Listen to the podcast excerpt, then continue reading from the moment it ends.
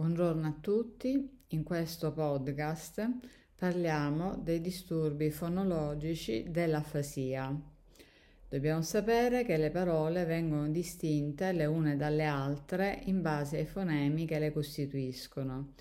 I fonemi sono le categorie dei suoni di una certa lingua e la fonetica è la scienza che studia il livello articolatorio e le caratteristiche acustiche e percettive dei suoni emessi dal parlante. Il segnale acustico raggiunge naturalmente gli apparati uditivi periferici. L'analisi acustico-fonetica implica l'attivazione di moduli atti a rilevare le caratteristiche articolatorio-percettive dei suoni di una lingua. Ogni lingua usa un numero ristretto di fonemi.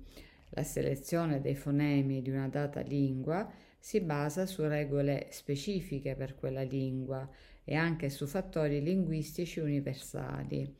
Ad esempio, un fattore linguistico universale dice che alcuni fonemi sono più probabili e frequenti di altri per due motivi principali. Primo, perché si selezioneranno i fonemi più facili da pronunciare e secondo, nell'ambito dei fonemi più facili da pronunciare, si selezioneranno quelli che rappresentano il maggiore contrasto tra gesti articolatori.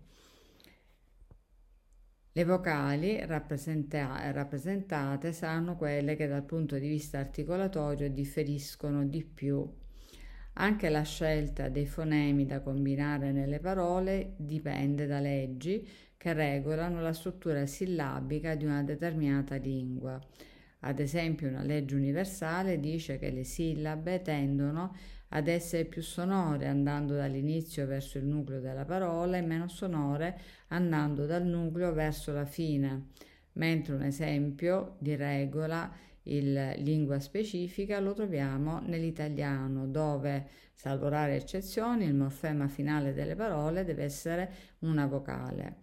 In ambito clinico poi vedremo che si possono avere sia sul versante della produzione che sul versante della comprensione disturbi del livello fonetico e del livello fonemico del, di, eh, della elaborazione linguistica.